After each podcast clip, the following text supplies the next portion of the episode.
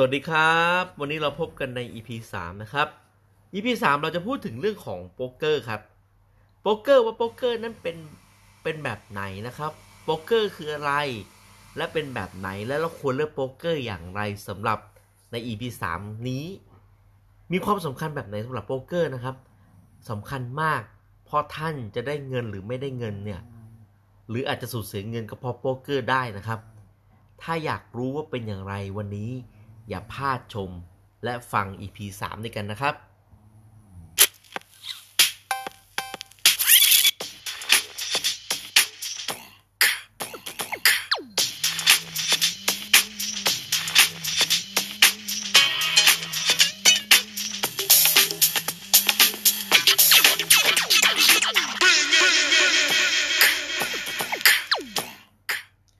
สวัสดีครับ ผมวิทวัฒน์ภาซอครับ ผมผู้ดวนวงคำลือนะครับ วันนี้เรามาพบกันใน EP 3 ด้วยกันนะครับ EP 3 เราจะพูดถึงเรื่องของโป๊กเกอร์ครับ คุณวิทยวัฒน์ครับ โป๊กเกอร์คืออะไรครับโบรกเกอร์ก็คือนะครับตัวกลางในการซื้อขายแลกเปลี่ยนนะครับ ระหว่างผู้ ผู้ซื้อนะครับก็คือเรานะครับ แล้วก็ผู้ขายก็คือนะครับ บริษัทนั่นเอง ก็คือเป็นตัวกลางนั่นเองเป็นตัวกลางนั่นเองนะครับแล้วเราซื้อขายผ่านบริษัทโดยตรงไม่ได้เหรอครับ ไม่ได้ครับ ไม่ได้เพราะกฎหมายออกมาแบบนี้ กฎหมายแบบนี้ครับเพราะว่าเวลาซื้อเวลาขายเนี่ยเราต้องนะครับแวดนะครับ โดนแวดนะครับ ผ่านโบรกเกอร์ต้องผ่านโบรกเกอร์เท่านั้นนะครับ ผ่านโบรกเกอร์อย่างเดียว จะซื้อจะขายเนี่ยก็ต้อง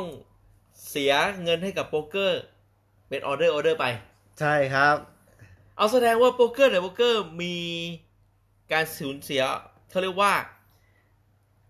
การออกออเดอร์หนึ่งครั้งเนี่ยที่ต้องจ่ายให้โบรกเกอร์เนี่ยแส ดงว่าหลายที่ต่างกัน หลายที่ต่างกันครับ ต่างกันเนาะแสดงว่าโบรกเกอร์หนึ่งที่อีกที่หนึ่งเนี่ยอาจจะไม่เหมือนกันก็ได้ ถูกไหมครับ หรือที่เขาเรียกว่าค่า fee นั่นเองนะครับเอาจะจะไม่เท่ากันนะ ไม่เท่ากันตรงนี้แสดงว่าเราต้องไปดูว่าอันไหนถูกใช่ไหมครับ ใช่ครับ อันนี้เราเราต้องไปเลือกเอานะครับ ต้องไปเลือกเองตามหน้าเว็บไซต์นะครับ เราจะไม่ชี้แจงว่าโบล็อกไหนนะครับ เพราะเราจะไม่เชียร์ใครเลยนะครับ ไม่เชียร์ใครนะ เราเป็นตัวกลางครับแต่เราเป็นตัวกลางทุกอย่างครับ เออแต่บอกแต่บอกไว้ Channel ก่อนว่าของเราไม่เท่ากัน ใช่ครับไม่เท่ากันนะ จะออกออเดอร์หนึ่งครั้งเนี่ยต้องเสีย แต่ค่าค่าในหน้านั่นแหละ ใช่ครับเออแต่ที่แน่ๆคือแวดแวดอะเราต้องเสียอยู่แล้วครับ ไอแวดนี่คือแวดเราได้ เวลาเราได้กำไรเนี่ย ที่เขาเรียกว่ารายได้เนาะมีรายได้ก็ต้องเสีย VAT ให้ใช่ครับก็ต้องเสีย VAT อยู่แล้วเป็นเรื่องปกติใช่แต่การออกออเดอร์ทุกออเดอร์ จะต้องเสียค่าคอมมิชชั่นให้โบรกเกอร์ครับต้องครับค่า fee นั่นเองไอคอมมิชชั่นเนี่ยไม่เท่ากันครับ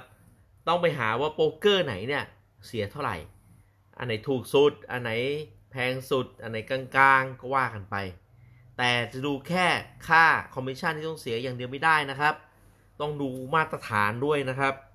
บางโบรกเกอร์ไม่ได้มาตรฐานชิ่งเงินนะครับ ไม่จ่ายเงินครับ คือแม้เราเนี่ยจะได้เงินผ่านตลาดหลักทรัพย์ แต่เราก็ไม่ถูกโบรกเกอร์จ่ายตังค์ได้นะครับคืออยากจะบอกแบบนี้นะครับว่าสำหรับโบรกเกอร์เนาะมันก็มีหลายวงการด้วยกันไม่ว่าหุ้นในหุ้นมันมีเยอะอะ ถ้าเกิดพูดถึง forex forex นี่ผมเคยเทรดมา forex เนี่ยก็จะมีโบรกเกอร์สองประเภท ประเภทที่หนึ่งเนี่ยเป็นโบรกเกอร์ที่แบบ เวลาเราซื้อขายปุ๊บเขาก็เป็นแค่ตัวกลางผ่านไป ถึงกับอ่าเขาเรียกว่า พอผมจะซื้อตัวนี้จะขายตัวนี้อาจจะกด buy ตัวนี้ออเดอร์ส่งผ่านแค่โบรกเกอร์ แล้วก็จะไปถึงตลาดเลย โดยที่โบรกเกอร์ไม่ต้องทำอะไร อันนี้แบบแรก แบบที่2โบรกเกอร์ของ Forex นะครับ แบบที่ 2 ก็คือ เป็นแบบว่าพอผมกดมีออเดอร์ไปปุ๊บ เขาจะวิเคราะห์ก่อน วิเคราะห์ก่อนว่า เออเนี่ย ถูกไหมถูกทางหรือไม่ถูกทาง แล้วก็ค่อยส่งตลาดอีกทีหนึ่งซึ่งก็วิเคราะห์ทำไมก็ไม่รู้เนาะแต่มีวิเคราะห์ก่อน ก็ไม่รู้อาจจะเก็บเองไหมไม่รู้เหมือนกัน อะไรก็ว่ากันไป เพราะมันเป็นวงการ forex เนาะคือต้องบอกว่าวงการ forex เนี่ยยังไม่มี โบรกเกอร์ในประเทศไทยยังไม่มีการรองรับใดๆทั้งสิ้นนะครับ กฎหมายไทยไม่ได้ออกมารองรับโบรกเกอร์ที่จะซื้อขาย forex ได้เลย ดังนั้นแสดงว่าเราใช้โบรกเกอร์ต่างประเทศใช่ครับ มันก็พูดยากเนาะเพราะว่ากฎหมายไทยยังไม่ออก อันนี้พูดถึง forex นะครับ เพื่อใครเทรด forex เนี่ยก็จะได้เป็นความรู้ไปด้วย อะ เรากลับมา กลับมาในหุ้นหุ้นที่เรากำลังจะเล่นกันเนี่ยผ่านตลาดหลักทรัพย์ ตลาดหลักทรัพย์เนี่ยเป็นใครครับ คุณวิทยวัฒน์ตลาดหลักทรัพย์ก็เป็นตัวกลางครับเออเป็นตัวกลาง ตัวกลางระหว่าง ระหว่างผู้ซื้อแล้วก็ผู้ขายก็คือบริษัทจดทะเบียนที่จดทะเบียนเป็นมหาชนนั่นเองอ่าแล้วเราจะบอกว่าเป็นโป๊กเกอร์ไหมตลาดหลักทรัพย์เป็นโป๊กเกอร์ไหมเอ่อ ตลาดหลักทรัพย์ก็พูดพูดได้แค่เป็นตัวกลางไปก่อนพูดได้แค่ว่าเป็นตัวบางกลาสำงนักนะครับบอกเป็นโป๊กเกอร์ใช่ใช่เพราะเป็นตัวกลางเชื่อมเหมือนกัน เชื่อเหมือนกันครับ เชื่อเหมือนกัน แต่ครับ แต่ครับ เวลาเราจ่ายค่าคอมมิชชั่นเนี่ยเราจ่ายให้ใครครับ ค่าคอมมิชชั่นเราจ่ายให้โบรกเกอร์ครับ คือใครครับ ธนาคารที่เราไปคือเปิดบัญชีใช่ครับ ใช่ครับ คือธนาคารหรือโบรก ธนาคารเนี่ยเขาก็เขาก็เป็นโบรกเกอร์แล้วเพราะว่าเพราะว่าเขาได้รับอนุญาตจากกลต.อืมเวลาเราไปเปิดบัญชีที่จะเทรดหุ้นเราไปเปิดกับ ไปเปิดกับโบรกเกอร์นะครับ คือธนาคารใช่ไหมครับธนาคารธนาคารพาณิชย์ที่มีอยู่เนี่ยถูกไหมใช่ครับ หรือบริษัทเอกชน ที่เขาเป็นโบรกเกอร์ ที่เขาใช่ครับ จดจดทะเบียนเป็นโบรกเกอร์ อ่า ก็คือซื้อขายผ่านเขา และเขาก็ทำหน้าที่ไปส่งออเดอร์นี้ให้กับตลาดหลักทรัพย์ ถูกต้องครับ อ่า แสดงว่าเราอะจ่ายค่าคอมมิชชั่นให้กับโบรกเกอร์หรือธนาคารโบรกเกอร์หรือธนาคารที่เราเปิดพอร์ตไว้ จ่ายค่าคอมมิชชั่นให้กับโบรกเกอร์ครับ หรือธนาคารหรือธนาคารถูกไหมที่เราใช่ครับเปิดพอร์ตไว้ใช่ไหมอ่า ก็แสดงว่านั่นคือโบรกเกอร์จริง ๆ เลยโบรกเกอร์ที่แบบว่าเราจ่ายตังค์ให้อ่าฮะ ถ้ามีโป๊กเกอร์ไหนที่แบบ ได้เงินช้าไหมคุณสมัติอย่างเช่น เราแบบว่าได้กำไรในส่วนตัวผมยังไม่ตลาดหลักเคยเจอครับ ส่วนใหญ่จะเป็นเร็วสุดก็สองวัน ช้าสุดก็สามวัน อ่า ก็คือถอนเงินขึ้นอยู่กับว่าเราจะมันมันบางทีเราถอนติดวันวันเสาร์อาทิตย์อย่างเงี้ย ก็อาจจะอาจจะได้ช้าสามวัน ใช่ครับอืมมันก็อาจจะได้สามวันอะไรอย่างเงี้ยครับ ประมาณนี้อืม แต่เท่าที่ศึกษามานะครับ หลายคนถูกชิ่งนะครับ ถูกชิ่งได้ง่าย ๆ เลยโดยเฉพาะ forex ใครก็ตามที่เล่น forex นะครับ อันนี้คือต้องบอกอย่างที่บอกว่า มันไม่ได้มีโบรกเกอร์ไหนที่รัฐบาลไทยเนี่ยเป็นคนรับรอง รับรองอย่างถูกต้องตามกฎหมายนะ เราเลยต้องใช้โบรกเกอร์ต่างชาติ นั่นหมายความว่าถ้าเกิดเราถูกชิ่ง โบรกเกอร์ไหนที่ไม่มีคุณภาพไม่ได้มาตรฐานเนี่ยเขาหอบเงินหนีเลย แล้วเขาก็ไม่จ่ายเงินถอนเท่าไหร่ก็ไม่ได้ ถอนเท่าไหร่ก็ไม่ได้ เราก็เอาความคิดอะไรไม่ได้ เพราะว่ามันไม่ได้ผ่านกฎหมายไทย เราจะไปฟ้องร้องก็ไม่ได้คราวนี้เรื่องโป๊กเกอร์เลยต้องแบบเขาเรียกว่าต้องดูอะดูดีๆเนาะเช่นเดียวกันผมว่าในวงการในตลาดหลักทรัพย์เนี่ยนะโป๊กเกอร์ก็ต้องเลือกเนาะต้องเลือกครับต้องเลือก เลือกให้มันแบบจ่ายจริงอะ่ะ จ่ายได้ตามจ่ายเวลาจริงจ่ายได้จ่ายเร็วเนี่ยจ่ายเร็วเนาะจ่ายเร็วด้วยครับไม่ชิ่งไม่ชักดาบ ไม่แบบซุน เอาเงินออกไปเลยก็ไม่เอาแบบนี้เนาะใช่ครับเออดังนั้นเนี่ยผมก็ว่าถ้าพูดถึงเรื่องโป๊กเกอร์เนี่ยก็จะเป็นลักษณะนี้ ก็ถ้าเกิดว่าจะให้แนะนำเนี่ย มีข้อแนะนำไหมครับ สักสองสามข้อว่าหรือโป๊กเกอร์แบบไหนอ่าอาจจะ อาจจะสอบถามไปหลายโบรกอืมว่าเขามีเขามีบริการยังไงบางอย่างบางคน อย่างบางคนไม่ถนัดซื้อขายเองเนี้ยเออก็จะก็ต้องซื้อขายผ่านโบรกโทร โทรเอาโทรเอาเราจะขอซื้อตัวนี้นะใช่ใช่คเท่ารับไหร่เราก็ต้องเลือกนิดนึงอะเออเพราะว่าเงินเรามันก็เยอะใช่ไหมครับ บางคนเกษียณมา แล้วก็เอาเงินมาลงทุนอย่างเงี้ยก็ต้องเลือกนิดนึงครับใจเย็น ใจเย็นๆนะครับ การลงทุนเนี่ยใจเย็นๆนะครับ หุ้นหุ้น เพราะว่าหุ้นมันไม่ได้ขึ้นวินาทีเดียวขึ้นไปสิบบาทเนี่ยมันก็ไม่ใช่ครับ การลงทุนต้องใจเย็นๆครับ ควรควรจะเลือกโบรกเกอร์ให้ละเอียดรอบคอบอืมอืมว่าโบรกไหนครอบค่าคอมมิชชั่นยังไง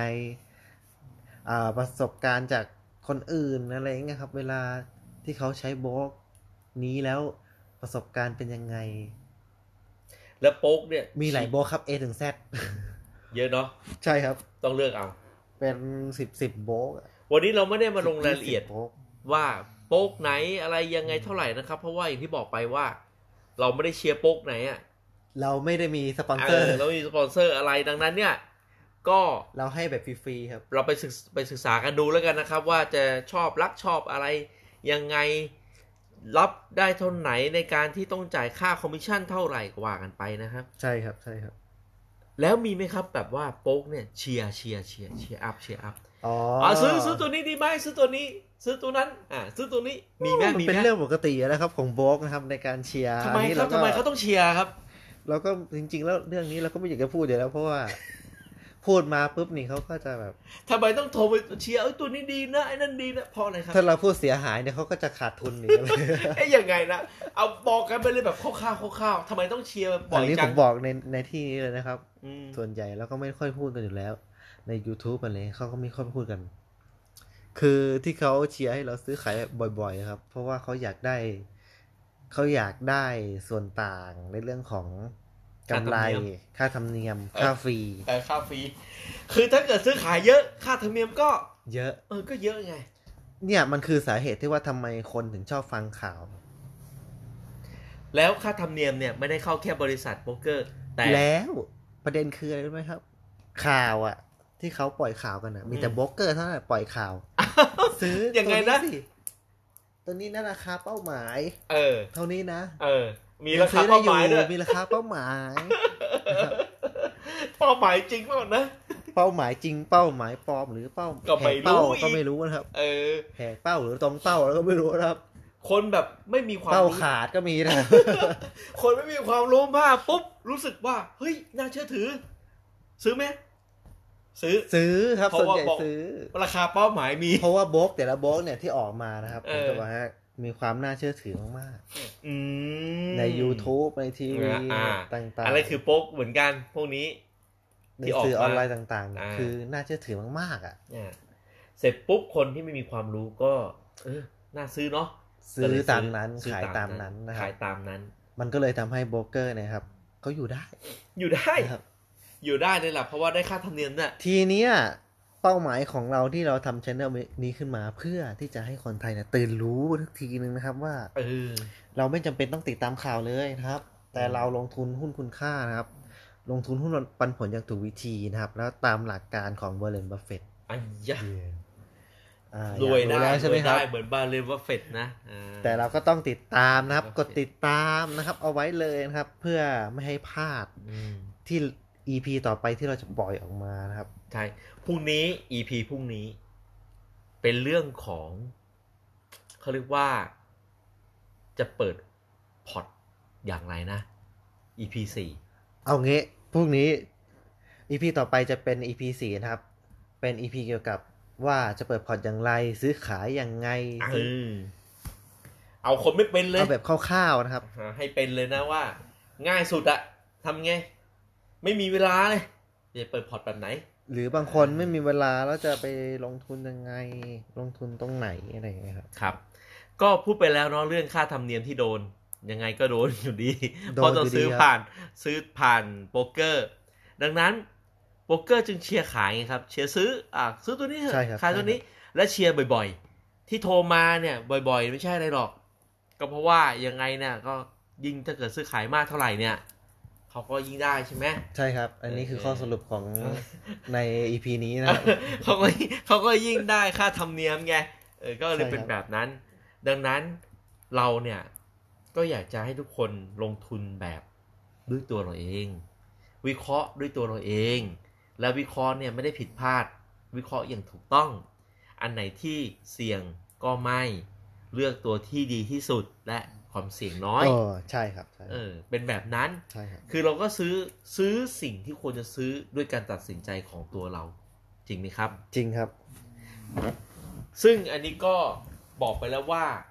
มันเป็นเป็นแบบนี้ในลักษณะของหุ้นที่เราพูดคุยกัน แต่ถ้าเกิดว่าเราไปดูกันเนี่ย ในเชิงของ forex เนี่ย forex ก็คือ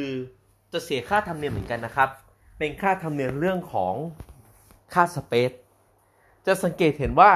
ค่าสเปซของ forex ก็ต่างกันออกไป บางทีบางที forex นี้ให้ค่าสเปซมาก forex นี้ให้ค่าสเปซน้อย ซึ่ง ถ้าเกิดว่าค่าสเปซมากก็คือ ก็คือค่าธรรมเนียมมากนั่นเอง ค่าสเปซน้อยก็ค่าธรรมเนียมน้อยนั่นเองครับครับพอซื้อมาปุ๊บ โอ้โหค่าสเปซ เยอะมากเลยก็นั่นแหละค่าเสียค่าธรรมเนียมนั่นคือ forex นะครับ ก็อันนี้เราให้ความรู้กันทั้งหมดเลย ทุกอย่างที่มีหุ้นอยู่ ใช่ครับ เป็นความรู้ที่หาที่ไหนไม่ได้ครับ ครับ เรากล้าพูดเป็นตรงนี้เลยนะครับ เดี๋ยวเราจะมาให้ความรู้กันใน EP ต่อต่อต่อไปนะครับ แล้วมันจะสนุกมากขึ้นนะครับ ถ้าถ้าถ้าทุกท่านนะครับ กดติดตามนะครับ เป็นกำลังใจให้กับเรานะครับ นั่นนะครับ EP นี้นะครับเป็น EP ที่ 3 พูดถึงเรื่องของโบรกเกอร์ยังไงแล้วเนี่ยอยากให้ทุกท่านติดตามเราต่อไปใน EP ถัดๆไปด้วยนะครับ ฝากติดตามสำหรับ Podcast Jump Start Trader ด้วยกันนะครับ วันนี้ผมภูมิรงคำลือครับ ผมวิทวัฒน์ภาซอครับ ต้องขอลาท่านผู้ชมไปก่อนแล้วพบกันใน EP 4 นะครับ สวัสดีครับ สวัสดีครับ